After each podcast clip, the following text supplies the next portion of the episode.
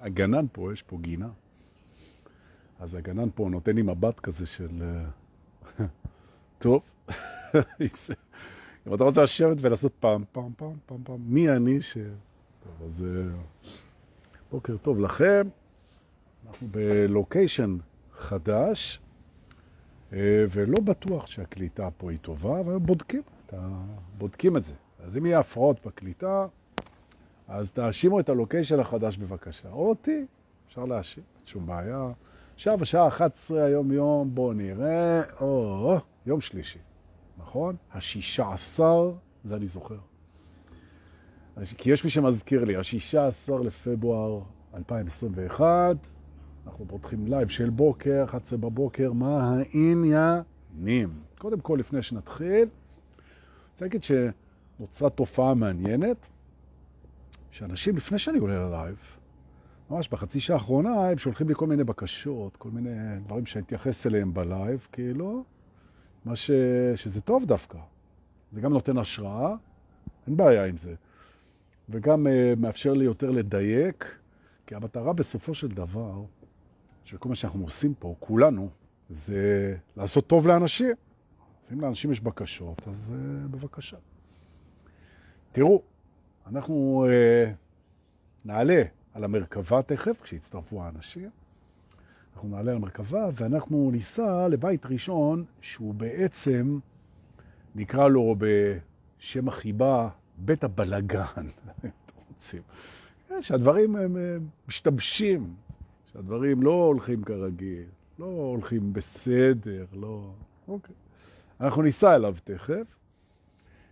ורק ניתן לאנשים זמן להצטרף, אז בזמן הזה אני רוצה להגיד קודם כל בוקר טוב לזיווה שפה, ולסיגל אלון שפה, ולאילנית שפה, שהצטרפה אלינו, ובכלל לברך כל האנשים שמצטרפים אלינו, מי שיכול בלייב, ועכשיו כבר הסגר מתמוסס, התמוסס כבר, והשוק נפתח, ואנשים חוזרים למקומות העבודה, מה שאוטומטית אומר שיהיה לנו, כבר לא נהיה 220 או 180 ב live, אבל אנשים יעבדו ויחזרו לשגרה שלהם, פחות או יותר. טוב מאוד. מן הסתם רואים את זה אחר כך אה, לא ב live, וזה יופי, ואין עם זה שום בעיה, ועל הכיפק, אז אני שמח שהצטרפתם, גם הצטרפתם אחר כך, וזה על הכיפק, אוקיי? לפני שאנחנו היום עולים על המרכבה, אני, יש כמה דברים שאני רוצה להגיד. לגבי מסלול ההתעוררות, מקבל זה המון שאלות, המון שאלות, אנשים מדווחים דברים מדהימים, באמת. אבל יש כמה ניואנסים שחוזרים, אז אני רוצה שתשימו לב, וזה בזמן שאנחנו מתאספים בנקודת הכינוס, בדרך למסע לבית הבלגן. אוקיי. תראו, מסלול ההתעוררות, קווים לדמותו. כן? יש לו קווים דומים אצל אנשים. זה נכון. דברים שקשורים לסליחה, להווה, קבלה עצמית, יחס לזמן, אוקיי? אבל זה מסלול אינדיבידואלי לחלוטין. והוא תפור, מסלול ההתעוררות הוא בעצם כל החיים שלנו. זה צריך להבין את הנקודה, התסריט של החיים שלנו הוא בעצם תפור בול לניואנסים של האגו שלנו. זאת אומרת, יש קשר בין מסלול ההתעוררות שלך, הצורה והאופן שבו אתה מתעורר, או את מתעוררת, לבין האישיות. ולכל אישיות יש את הנגזרות הפרטיות שלה, ולפיכך ההתעוררות היא מגוונת, מה שהופך את זה למאוד מעניין. וזה מתחיל ממקומות שונים אצל אנשים שונים, וזה מתגבר בנקודות שונות, וזה הצמתים שחוצים הם אחרים. וזה מאוד מעניין לראות איך כל אחד פוגש את זה בהתאם לחייו. יש לנו הרבה מאוד השפעה על איך יראה מסלול ההתעוררות שלנו לפי הבחירות שלנו.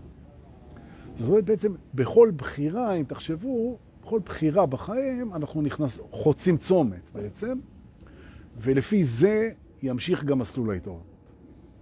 ולכן בעצם הקצב שהדברים קורים, והצורה הם בסדר כמו שהם קורים. זה בסדר.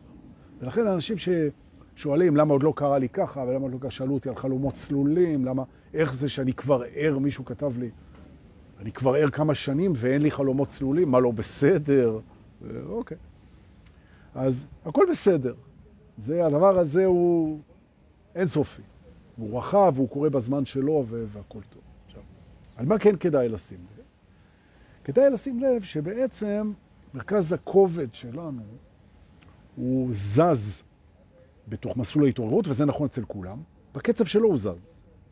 אבל הוא זז מפוקוס רגשי חזק מאוד על מה שלתפיסתנו קורה בחוץ, זה זז לפוקוס פוקוס רגשי חזק מאוד למה שקורה בפנים.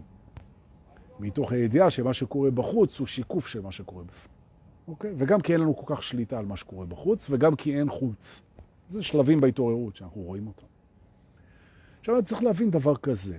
הבחירה שאנשים בוחרים להתעורר, היא מגיעה ברמות מודעות שונות בזמנים שונים.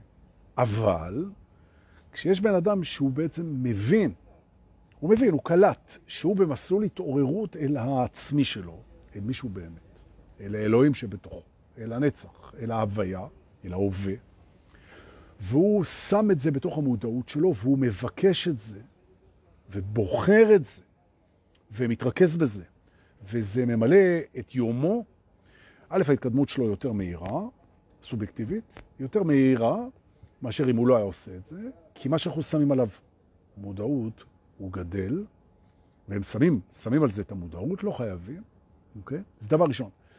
ודבר שני, יש פה שיעורים ברמות ניואנסים שונות, ובגלל זה, כשאתה מודע לזה שבחרת במסלול התעוררות, אתה הרבה יותר ער על הניואנסים. אבל לא חייב. לא חייב. עכשיו אנחנו נמצאים בתקופה, ותכף נגיע אל הבית, בית הבלגן. אנחנו נמצאים בתקופה שמה שמאפיין אותה זה, אחד, הרבה מאוד אנשים מתעוררים.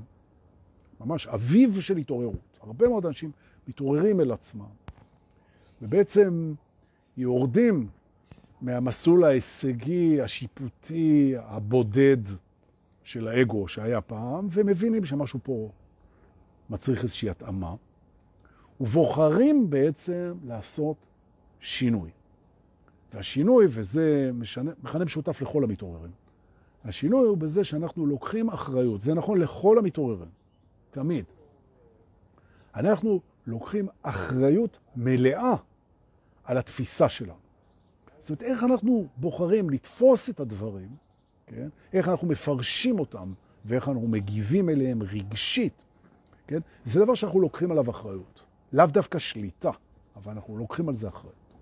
וזה מאוד חשוב, כי אנחנו כבר נוכחנו לדעת שמציאות ללא תפיסה היא לא באמת קיימת. זאת אומרת, אנחנו, מבחינתנו, כי אנחנו באנו לפה לעולם של חוויה, והחוויה עוברת דרך התפיסה. מבחינתנו, מה שאנחנו לא תופסים, זה גם האגו יגיד לכם את זה, הוא לא נחווה, ואם הוא לא נחווה, אז מבחינתנו הוא לא קיים. אז נשאלת השאלה, רגע, אז איך חווים דברים שהם יותר גדולים מהיכולת שלנו לחוות? התשובה היא בחלקים. בחלקים. כי כל הרעיון פה זה חוויה.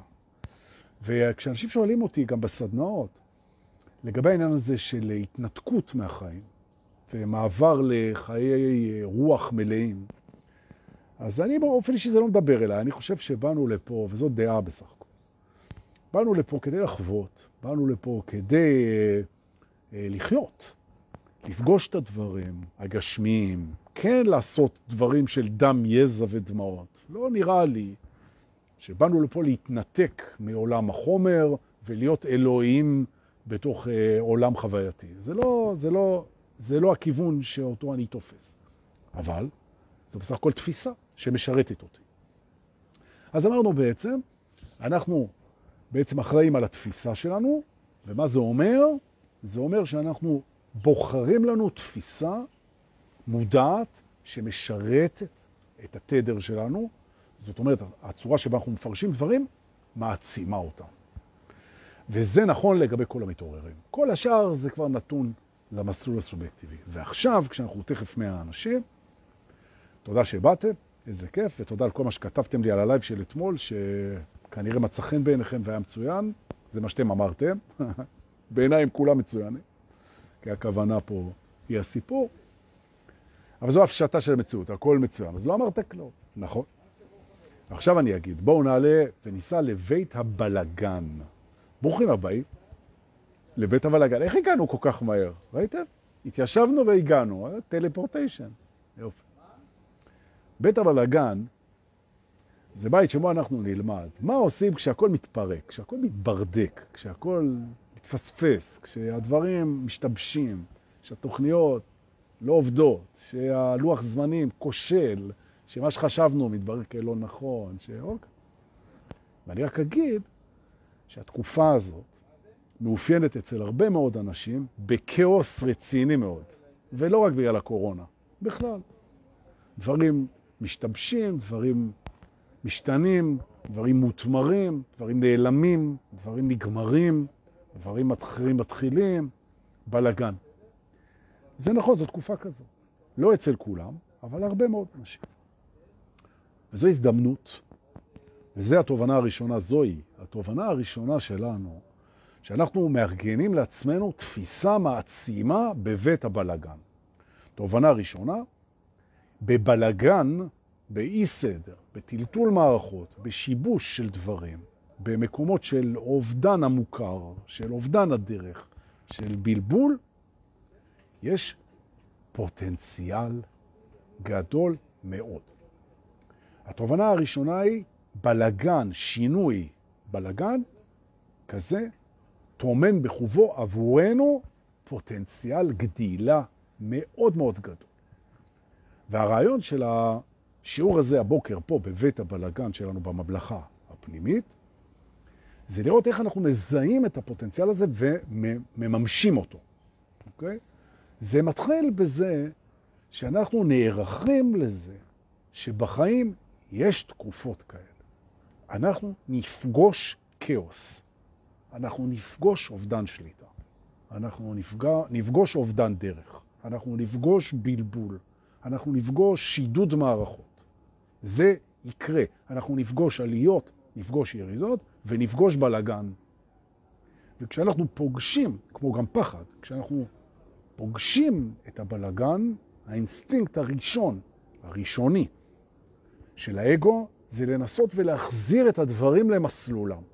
וזו בקשה כל כך טבעית וטריוויאלית, שאפשר לנסות גם לעשות את זה. אין בעיה. מה קורה כשזה לא מצליח? כשהדברים לא חוזרים למסלולם. ניסית ולא חוזר למסלולם. נתת לאגו שלך את זכות הראשונים. הוא פגש את הבלגן, הוא רוצה לעשות סדר. בבקשה. הצליח, סבבה, הסדר חזר על כנו, הללויה, איזה... אל הבלגן הבא. לא הצליח, עכשיו מה קורה? ועכשיו מגיע השלב הזה שאתה מזכיר לעצמך את האמת הנושנה הזאת. אני ידעתי שאני אפגוש שלב כזה. ידעתי, אולי הופתעתי, אבל אני לא מופתע שפגשתי כזה. אולי הופתעתי כשפגשתי אותו, אבל לא מופתע שפגשתי. זה בסדר להירגע, לנשום, אנחנו אבודים, אנחנו בכאוס, אנחנו מבולבלים, אנחנו לא רואים לאן ללכת, אנחנו לא איפה שאנחנו רגילים להיות. האדמה נשמטת מתחת לרגליים, לא הצלחנו להתייצב, ואנחנו הלכנו לאיבוד, אוקיי? ידענו שזה יגיע. נכון. וברגע שאתה נזכר בזה, שכן, ידעת. כמו שאתה יודע שיום אחד אתה תעצום את עיניך ואתה תיפרד מהחיים האלה. גם זה אתה יודע שזה יגיע. זה יכול לקרות מחר בערב, זה יכול לקרות עוד מאה שנה. אבל כשזה יגיע, והמחשבה, אוי ואבוי, אני מת, כן? הוא אומר, או, מה, אתה ידעת שזה יגיע.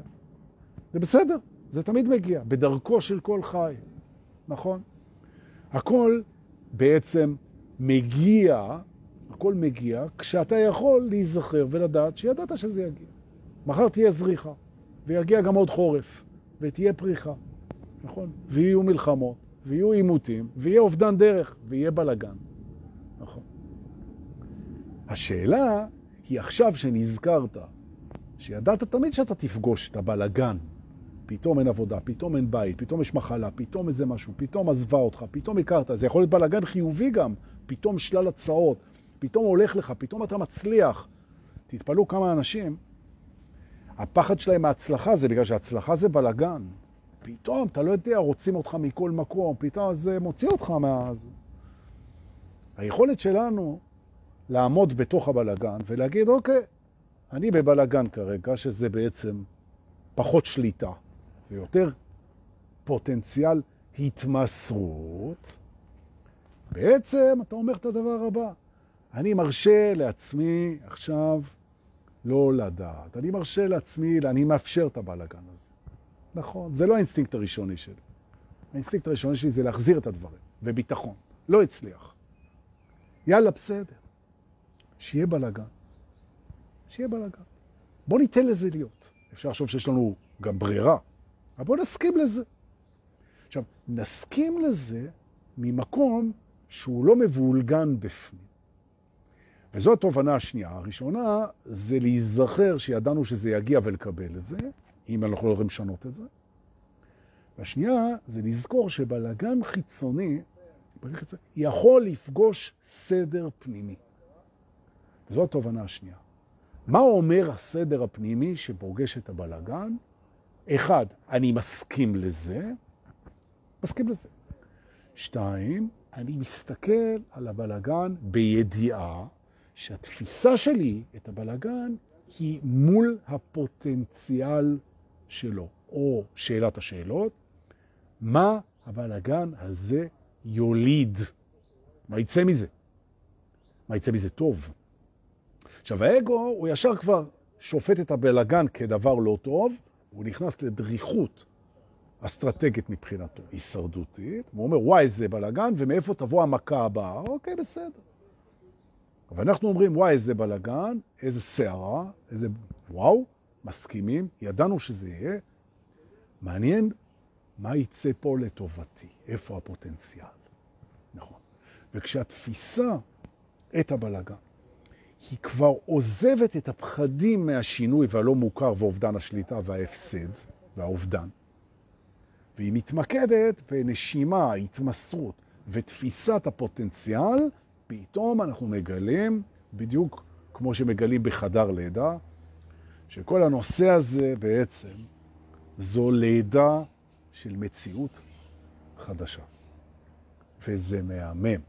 ונכון, זה לא תמיד פשוט, וזה לא תמיד קל, וזה לא תמיד נעים, אבל נולדת פה מציאות חדשה. עכשיו, תראו, אנחנו לא באנו לפה רק כדי להושיב את עצמנו בתנאים נוחים, לעשות כיף, להזדקן בכבוד ולמות. גם. אבל לא רק בשביל זה באנו. אנחנו באנו גם בשביל להתפתח. ואנחנו שמים לב לאורך השנים, שמה לעשות, שההתפתחות הכי גדולה שלנו זה דווקא במצבים האלה, של הבלגן, של האובדן, של, ה... של ההפסד, של הלחץ, של המכות, של ה... נכון? ואנחנו באנו להתפתח, באנו להתפתח. זאת אומרת, וזו התובנה השלישית, שאחרי שקיבלנו והתמסרנו והבנו, ואחרי שנשמנו, ואחרי שהסתכלנו על הפוטנציאלים, עכשיו אנחנו רואים מה אצלנו מתפתח בעקבות הבלגן שפגשנו. זאת אומרת, וזו תובנה יפה, יש קשר די הדוק, או די הדוק צריך להגיד, קשר די הדוק, בין אופי וצורת הבלגן, ולבלגן יש צורה, לבין מסלול ההתפתחות שלנו. ועכשיו הרעיון הוא ממש לנסות בעדיינות וברפיפות, בצורה רופפת, לנסות ולאתר, זה משחק כזה, את הקשר בין השיעור הרוחני שאנחנו לומדים על עצמנו ובכלל, לבין צורת הבלגן. ואם הבלגן בא בפיתורים זה שיעור אחד, ואם הבלגן בא במחלה זה שיעור אחר, ואם הבלגן בא בעוני כלכלי, אז זה משהו אחר. אם זה בא באיזה אירוע המוני, זה משהו אחר. מי אתה המתפתח, הלומד, מה השיעור שלך מול הבלגן שאתה חווה כרגע, כשאתה נושם ומסכים לחוות אותו? מה אתה תלמד פה? וזה מוביל אותי לתובנה שאני הכי אוהב פה, שהיא הרביעית. הכלים שאנחנו צריכים כדי להתמודד עם מה שאנחנו פוגשים, הם ניתנים לנו כבר בזמן המפגש. זאת אומרת, כשאתה פוגש את האתגר של הבלגן, אתה כבר מצויד בכלים להתמודד עם הדבר הזה. ממש. זאת אומרת, אתה יכול אפילו להפוך למה שנקרא ציידי סערות, כן? סערות storms, כן? שיש אנשים שזה התחביב שלהם, כן? אקסטרימיסטים. זאת אומרת, אתה יודע, הגיע בלגן, קיבלת ארגז כלים, נפתח לך ארגז כלים. עכשיו, אנשים שהם קצת חרדתיים, הם מריצים את המחשבות מה יהיה כשה, מה יהיה כשה, והם שוכחים שכשזה יקרה יגיע ארגז כלים. ולכן התובנה הזאת היא מדהימה, כי אם אתה מספיק זוכר ומאופס לעמוד מול הדבר הזה ולשאול את עצמך, מה ארגז הכלים שקיבלתי כאן מול הבלגן הזה, אתה תגלה אותו. ממש, אתה הוכשרת לרגע הזה. יש לך עכשיו הזדמנות נהדרת להפעיל ארגז כלים פנימי מול מציאות חיצונית שנפרסת לפניך ומאתגרת את יכולותיך. ובעצם זה מרתק לאללה. וזה לא אומר שזה לא יהיה קשה, וזה לא אומר שלא יהיו משברים, וזה לא אומר שזה לא יכאב, אבל זה יהיה מעניין וזה יהיה מאתגר, נכון? וברגע שאתה מוכן לתפוס את הבלגן בחייך כשיעורים מעצימים ותרגולים ומבחנים ותזכורות ואימונים ובעצם פרקטיקה של המסלול הזה, אתה אפילו יכול להגיע למצב, והרבה מגיעים לזה, שאתה שמח בבלגן הזה. נכון? אתה פשוט שמח בזה. שמח בזה, זה משמח אותך, ממש. והאגו, תאמינו או לא, הוא מתגאה בהישג הזה. הוא אומר, וואו, נפלתי לסיטואציה, מה זה מלחיצה, מה זה מפייסת והכל, ואחרי העיבוב הראשוני, הסתכלתי על הפוטנציאל, הסכמתי לפגוש את זה, שאלתי איפה ארגז הכלים שלי, ופעלתי עם הכלים האלה, וראו איזה פלא, גדלתי, איזה יופי. Okay. אוקיי? תובנה נוספת, ואני רץ את התובנות, תראה מה שיעדד לכם. מה שמעדד לכם אתם לוקחים, ארגז כלים. אתם לוקחים, משתמשים. מה שלא מעדד לכם, דפדפים הלאה. התובנה הבאה היא לדעת לבקש עזרה. בלגן, שידוד מערכות, אובדן דרך, זה זמן מעולה להיעזר.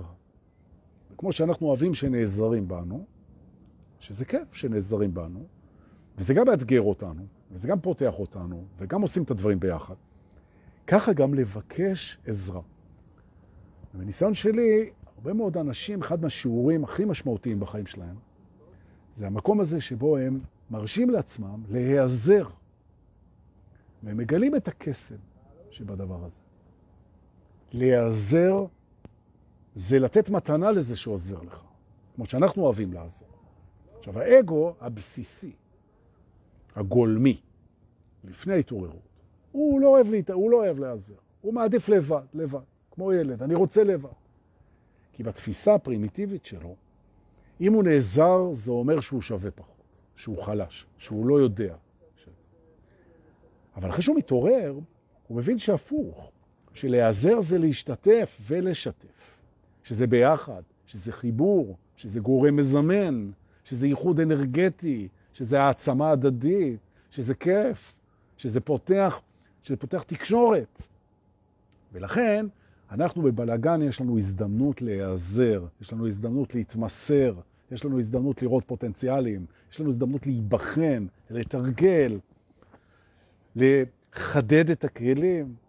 מדהים, אוקיי?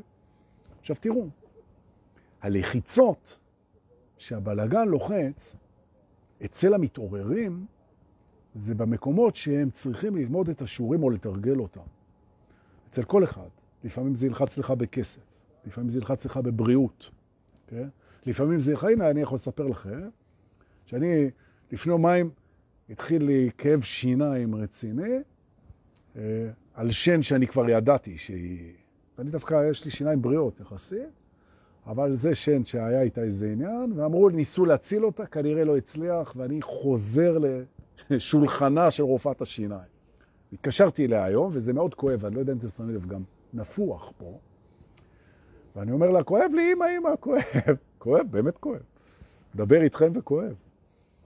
אז uh, היא אומרת לי, טוב, אפשר רק מחר, היום הקליניקה סגורה, אתה זה, תיקח כדורים, תיקח פה ושם וזה. ואני כל הזמן מזכיר לעצמי את הדבר הבא, שזה שזה כואב, זה בסדר. מי אני מול הכאב?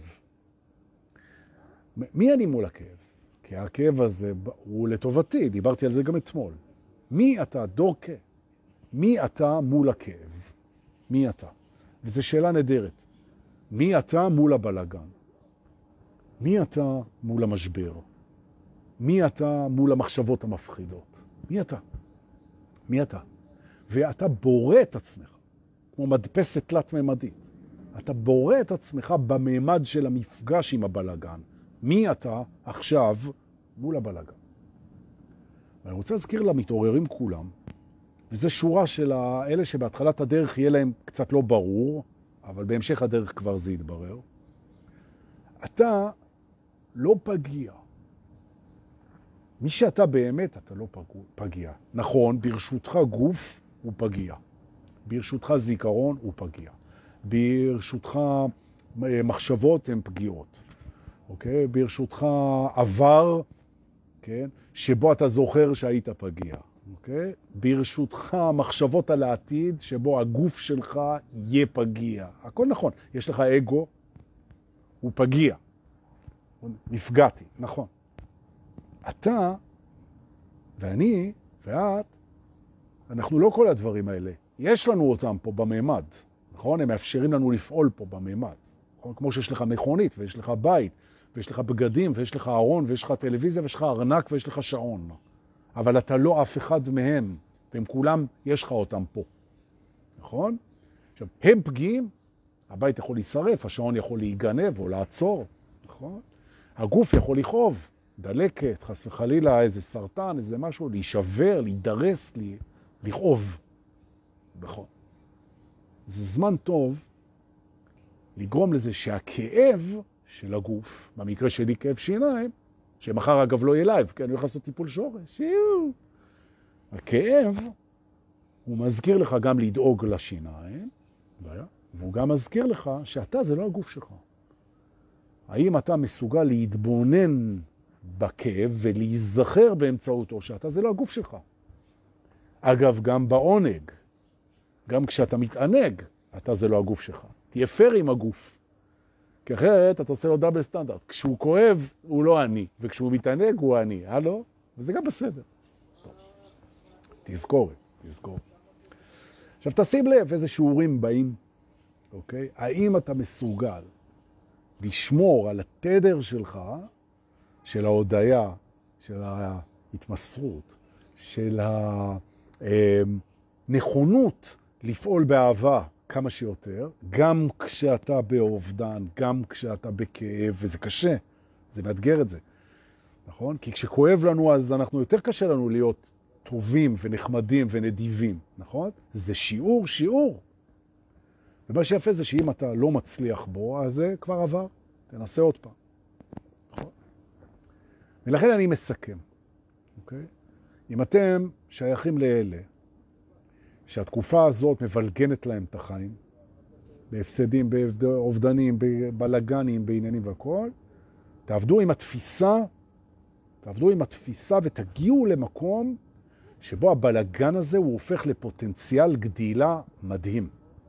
תמסרו לזה, תתבוננו בזה, תסכימו להיות בזה, תראו את ארגזי הכלים שלכם, תפעילו אותם, תשימו את האינטרס של הגדילה והצמיחה מעבר לאינטרס של הכל בסדר, הכל סבבה, הכל כרגיל, הכל בטוח והכל טוב.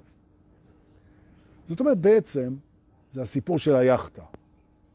יאכטה, הכי נוח לה בנמל. אתה שם אותה במרינה, סבבה לגמרי, אין בעיות. אבל היא לא בשביל זה. היא לא בשביל זה. היא בשביל להפליג בים. וכשמפליגים בים, אז uh, יש זעזועים ויש שערות ויש אתגרים, וזה בשביל זה בעצם. אז כשמגיע הבלגן, תקבלו אותו יפה. תגידו לו, יש לך דש מדור. וקבוצת סודות האמת הנצחית של הטראנס. אהלן, ידענו שתגיע. איפה ארגז הכלים שלי? ובואו נתחיל לעבוד, אוקיי? יופי. אז זה היה בית הבלגן. בואו נצא מבית הבלגן ונחזור אל המרכבה שלנו שיושבת בחוץ. ולפני שאנחנו ממריאים לבית הנוסף היום, אני רוצה אה, לענות קצת על שאלות. בדרכנו אל הבית הנוסף, תכף אני אחשוף אותו, אוקיי? תראו, טריגרים, טריגרים להתעוררות, מה שדוחף אנשים אל תוך מסלול ההתעוררות, הם יכולים להיות מגוון מאוד גדול של טריגרים. יש אנשים שמתחילים את ההתעוררות שלהם ממקומות שאתם לא תאמינו. היום היה לי מישהו שדיברתי איתו בטלפון שסיפר לי שמסע ההתעוררות שלו התחיל בהתאהבות במישהי שהיא מתעוררת.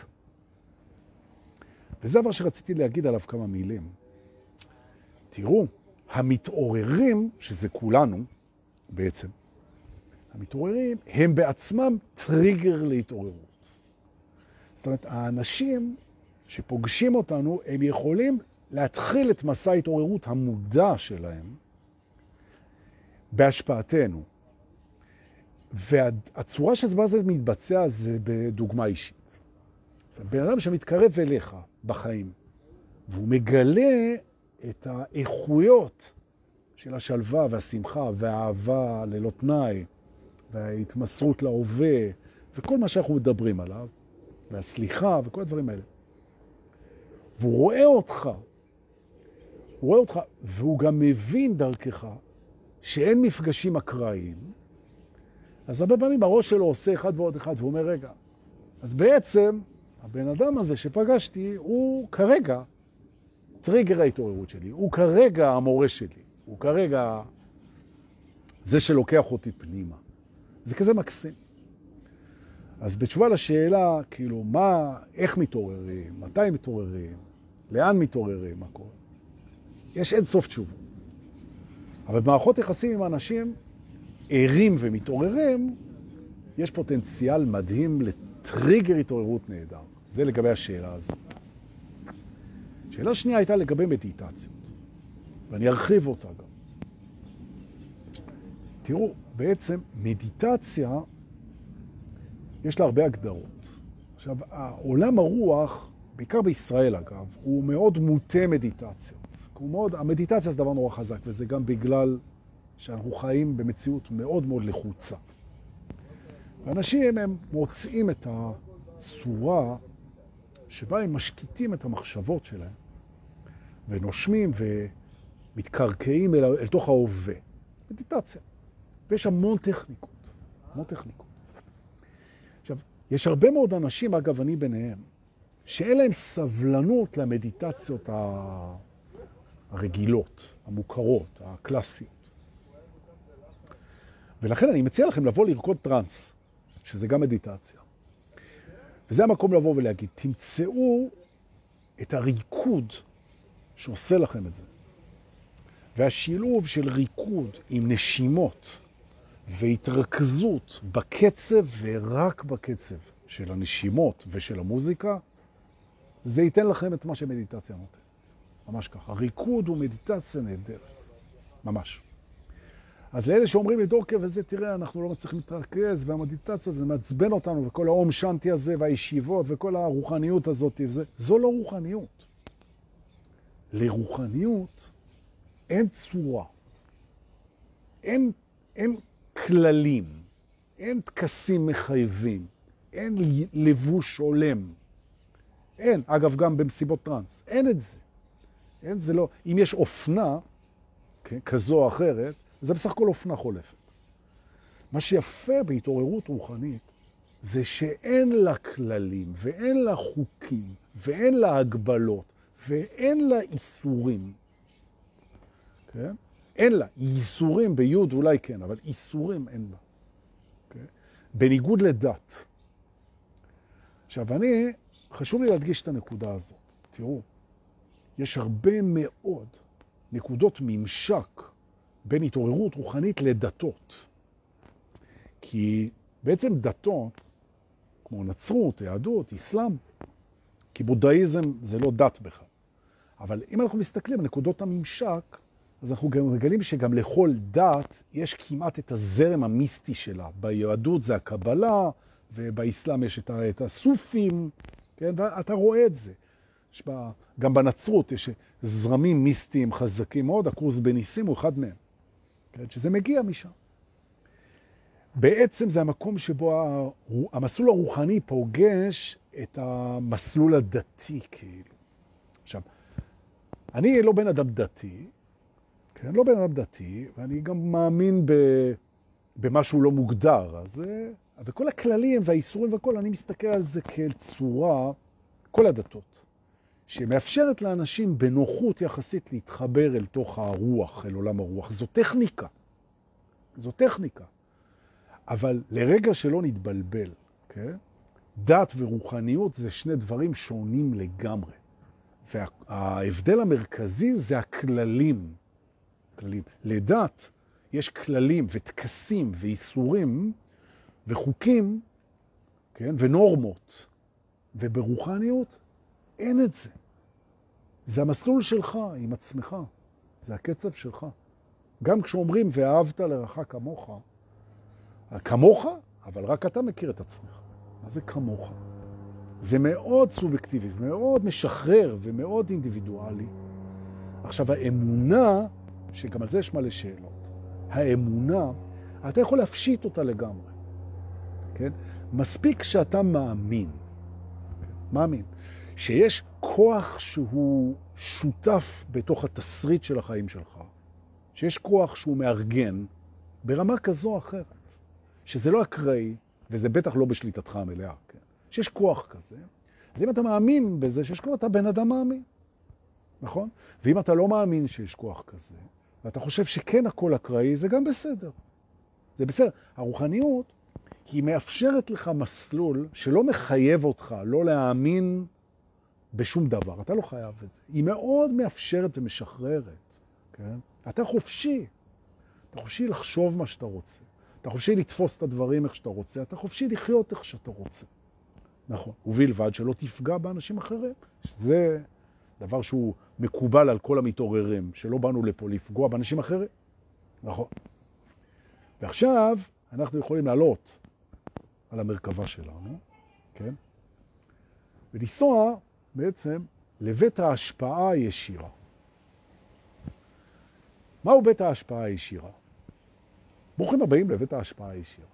אוקיי? אנחנו נהנים להשפיע על אנשים באופן ישיר. נכון? גם האגו אוהב את זה. להשפיע. נכון. עכשיו, מה זאת אומרת להשפיע? להשפיע זאת אומרת שמה שאני עושה, או הדברים שבהם אני דוגל, או התפיסות שלי, או המערכי החיים שלי, הם משפיעים על אנשים אחרים, לטובתם. השפעה לטובה. אז בואו נתחיל. תובנה ראשונה בבית ההשפעה הישירה. אנחנו רוצים להשפיע על אנשים אחרים לטובה, לא לרעה. ומה הן הדרכים היעילות ביותר לעשות את זה? זה הנושא שלנו פה, בבית הזה. אוקיי? תראו, אנחנו צריכים להבין דבר מאוד פשוט. כשאנחנו באים להשפיע, ואנחנו באים לספר לבן אדם משהו שיצריך ממנו לעשות שינוי, אנחנו נפגוש התנגדות של האגו שלו. שכשאתה רואה בן אדם שהוא מתייסר בשיפוטים שלו, שהוא מתייסר בפרספקטיבות שלו, שהוא בוחר תפיסות שעושות לו רע, שהוא עסוק כל היום במרדפים ובמרוץ, ואתה בא ואתה אומר לו, תקשיב, זה כמעט מיסיונרי. אתה בא ואתה אומר לו, בוא, אני אראה לך דרך אחרת, אתה עלול להרים אצלו את מערכי ההתנגדות. נכון. ולכן התובנה הראשונה שלנו בהשפעה ישירה על אנשים זה צורת ההנגשה של הדברים. אני רוצה להסביר את זה. לאלה שהיו בקורס מדריכים, זה בשבילכם חזרה מצוינת.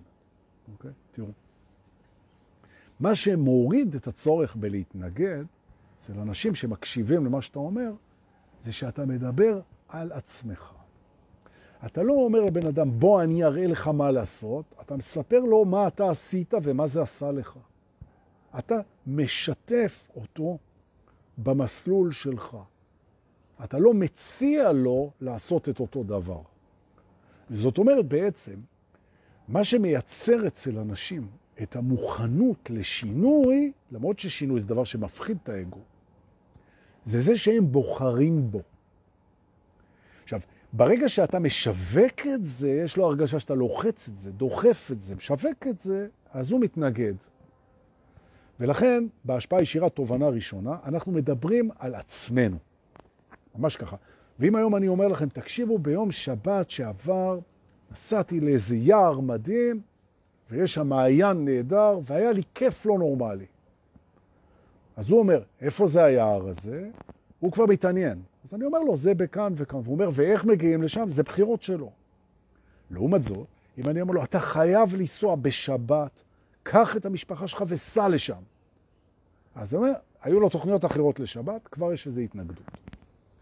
או במילים אחרות, שוב אני מסביר את התובנה הזאת, אנחנו מדברים עלינו כשאנחנו רוצים לעשות השפעה ישירה. תובנה ראשונה.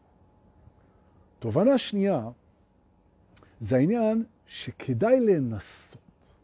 וכשאני מדבר עליי, אמרתי, אני אנסה. אני אומר, אני יושב עם חבר שלי, דוד, ואני רוצה שהוא יסלח כמו שאני סלחתי.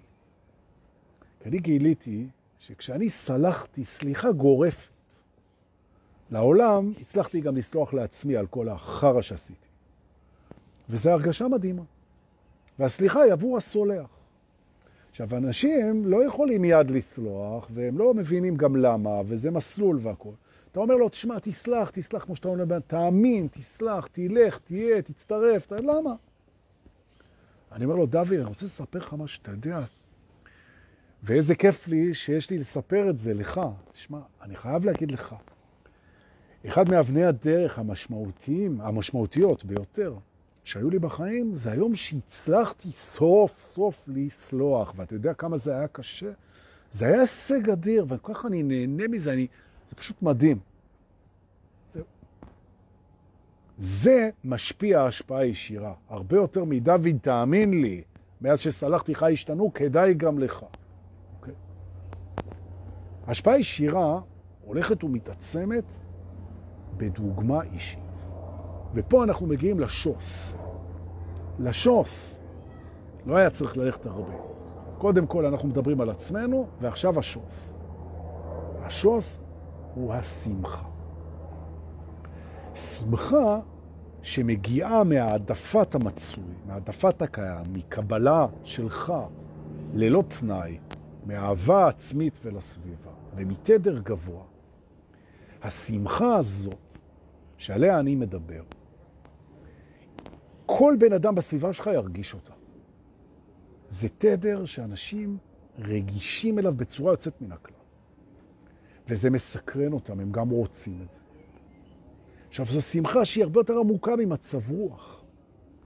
זו שמחה שהיא באה מבפנים, לא מלהשיג את הדברים שרצית, גם, אבל היא באה מבפנים. היא הישג פנימי, ולכן היא, היא משדרת מוזיקה בתדר אחר מהשמחה של קיבלתי קידום בעבודה, קניתי אוטו, השגתי בית, אוקיי? כשאתה שמח ממקום נכון, אנשים באים לשמוע מה שיש לך להגיד. כי יש בהם משהו שגם רוצה את זה. ולכן בעצם התהליך הזה שבו אתה משדר את השמחה הפנימית שלך ומספר על התהליך שלך בלי לשווק אותו, מאפשרת לאגו שנמצא מולך לבחור בדרך הזאת. לבחור בזה, הוא חייב לבחור בזה. כי מבחינת אגו, מסלול ההתעוררות זה דבר מאתגר מאוד. זה ויתור על הנפרדות, זה ויתור על תפיסה, תפיסתך כאמת, זה ויתור על השיפוט, זה ויתור על ההתנגדות. זו בחירה של האגו. והוא מחפש מספיק דרכי מילוט מהשינוי הזה גם ככה, בלי שאתה תלחץ את זה. עכשיו, אם אתה לא שמח, אז אתה נותן לו אישור לזה שבעצם, כן, אם אתה לא שמח, זה לא עובד.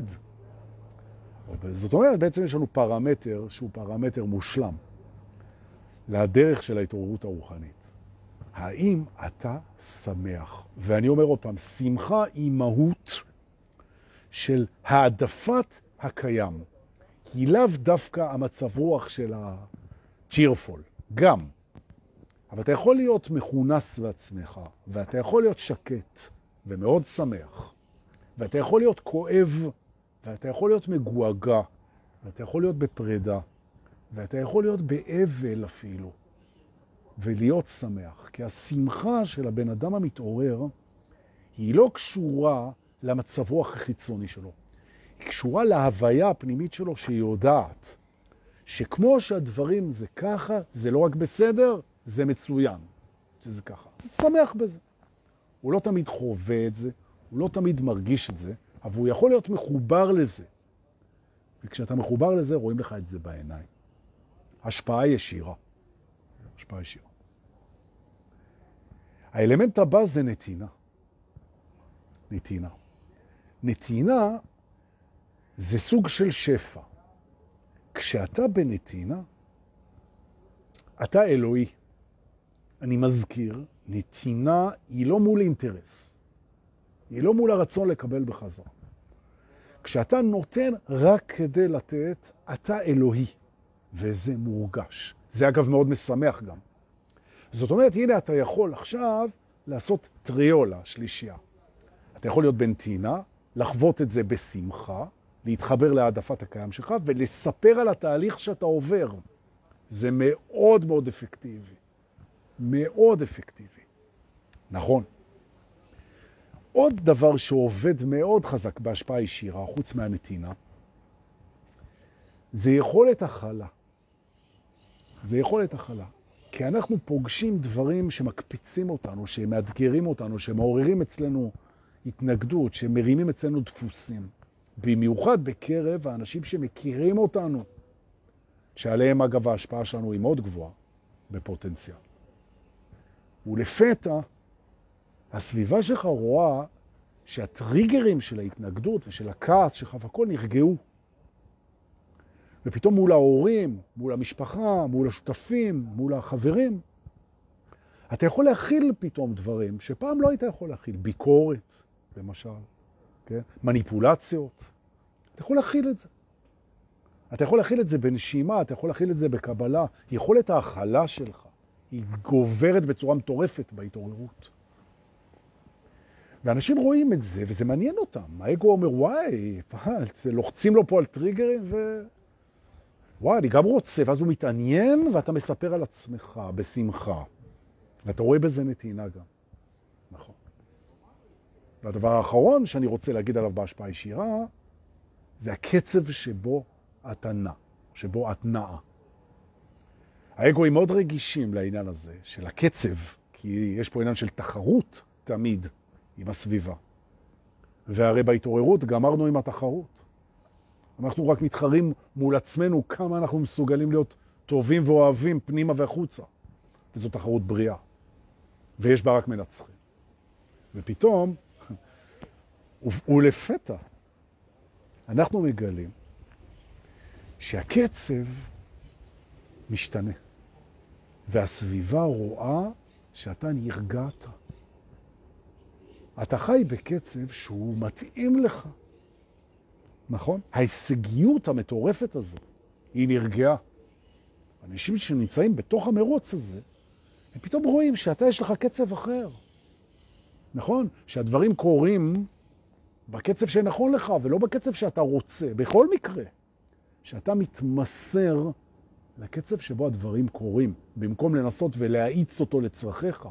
וזה שינוי דרמטי. וזו השפעה ישירה. כי אנשים מרגישים את הקצב, והם מרגישים את השמחה, והם מרגישים את ההכלה, והם מרגישים את השלווה שלך. וכשהם מקשיבים ואתה מדבר על עצמך, ומשאיר להם את המקום לבחור בזה בלי לשווק את זה, זוהי השפעה ישירה, דוגמה אישית. נהדרת. זה כיף, אה? נכון. אז אני יכול לספר לכם על עצמי, שהנה אני יושב פה ואני מתייסר באמת בכאבי תופת עם השיניים. באמת, כואב לי נורא, נפוח. כואב, מחר יסדרו את זה. כואב, כואב, כואב, והולך להיות לי עכשיו 24 שעות של כאבים. והכל. ואני עושה, באמת אני עושה, את כל מה שאמרתי לכם. זה מזכיר לי שאני לא הגוף שלי, אני מתייחס אליו יפה, אני מחייך מול זה, אני נושם מול זה, אני מודה על כל השנים שזה לא כאב, נכון? אני נותן דוגמה אישית, עושה לייב, מה שבא לי זה לשכב במיטה ולראות סדרות. ואני יוצא ללייב, מספר סיפורים, וזה כיף, דוגמה אישית. זה המקום להגיד לכם תודה רבה, שבאתם גם היום. מחר אני אומר, אני הולך לעשות טיפול שורש, לא עושה לייב מתוך הכיסא, למרות שחשבתי על זה. לעשות את הלייב בתוך, אבל אי אפשר לדבר. וזה עם הפה ככה, ואחרי זה בטח לא תהיה לי שן פה וזה, ואני אהיה מפגע אסתטי, אבל זה בסדר. אוהב את עצמי גם ככה. רוצה להגיד לכם תודה שבאתם, שאתם באים ושאתם בטח תבואו. נחזור לשידור בטח ביום חמישי או משהו כזה. אלא אם אני לא אתאפק, כשאני אחזור מהרופא שיניים, אני אהיה בכזה רצון אה, לפרוק, ויהיה זריקות הרדמה כזה, אני אומר, מה זה ככה? אולי, לא יודע. טוב. רוצה להגיד תודה על כל מה שאתם שולחים. תודה לאלה ששולחים אה, כסף במתנה, בפייבוקס הכי טוב, ובביט גם טוב, תודה רבה. והכי אני רוצה להגיד תודה על השיתופים שלכם. זה דרמטי. ולכן, אני מזכיר, אם זה עזר לכם, אם זה הדהד לכם, אם מצאתם בזה ערך, בבקשה, זו בקשתי המרכזית. אנא, שתפו כמה שיותר. תודה למיטל מורן, שמעלה את כל הסרטונים שלי ליוטיוב, כדי שתוכלו לראות אותו ביוטיוב, בטלוויזיות החכמות. תחת השם דור פולס באנגלית. יש גם את כל הסרטונים בפייסבוק. אתם יכולים להיכנס לדף שלי בתמונות, קבצים, סרטונים, אלבומים, סליחה, תמונות, אלבומים, סרטונים, הכל שם. הכל הכל שם. באיכות HD, או משהו כזה. תודה שבאתם, אנחנו נתראה בקרוב. תהיו חזקים, טובים, שמחים, רגועים, שלווים ומשפיעים. יום טוב, להתראות.